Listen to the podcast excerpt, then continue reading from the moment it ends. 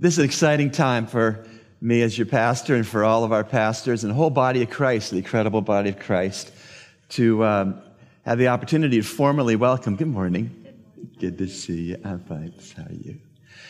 Yeah, to formally welcome new members into our assembly. It's uh, exciting that God has led them to us, that God has equipped them with spiritual gifts, and that they are wanting to come with us to serve Christ in Nassau and beyond.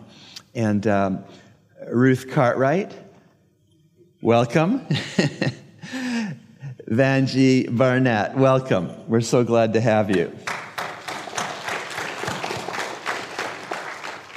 Just before we give our sister their sisters our uh, welcome certificate as members, I want to read uh, the certificate of commitment and just remind us it's not just Vanjie and Ruth that's subscribe to this, what I'm about to read, but every member of our church, this is what we've committed to when we've become members. So would you all stand with me to mark that?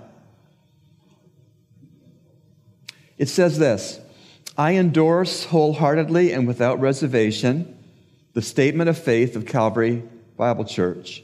I affirm my commitment to Jesus Christ, and I promise to nurture my relationship with God through constant prayer, worship, fellowship, Bible study, and participation in the observance of the Lord's Supper.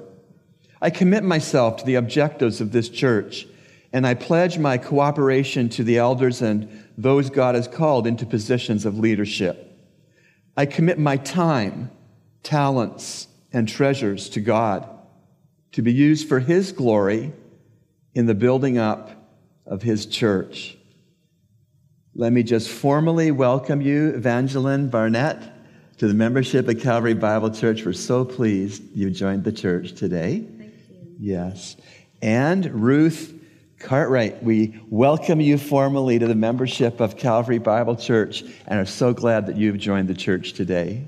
God bless. Let's welcome these sisters in Christ.